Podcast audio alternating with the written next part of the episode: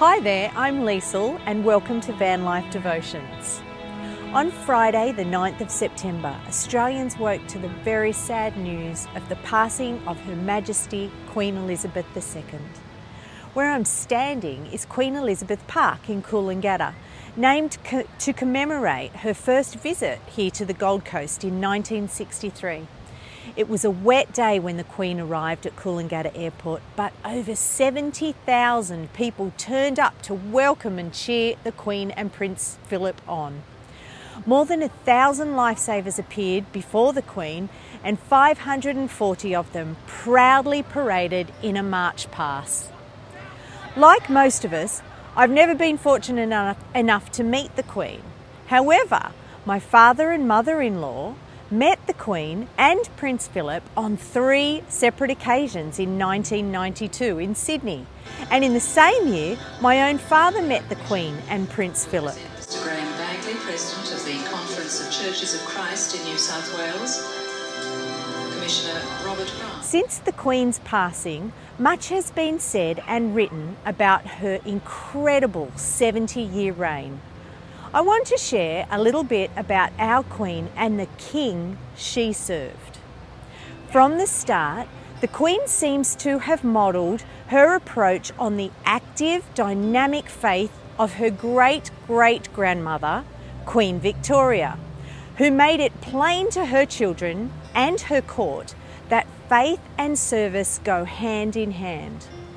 On her 21st birthday, Princess Elizabeth, then asked for her people's support and God's help when she said, I declare before you all that my whole life, whether it be long or short, shall be devoted to your service. God help me make good my vow, and God bless all of you who are willing to share in it. In her first Christmas broadcast as Queen in 1952, she said to millions of listeners, Pray for me that God may give me wisdom and strength to carry out the solemn promises I shall be making, and that I may faithfully serve Him and you all of my days. To the Queen, her annual broadcast at Christmas was a precious opportunity to speak without any script from the government. As Western countries became more secular, the Queen's messages followed the opposite trajectory. Her broadcast in 2000 was devoted to an account of Christ's life and teaching, which, she said, provide a framework in which I try to lead my life. In 2014, she described her faith as the anchor in my life. In her 2016 Christmas message, she said, Billions of people now follow Christ's teaching, and I find in him the guiding light for their lives.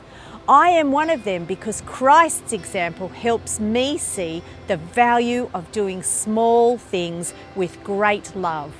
What a woman of faith our Queen was. God did help her keep her vow.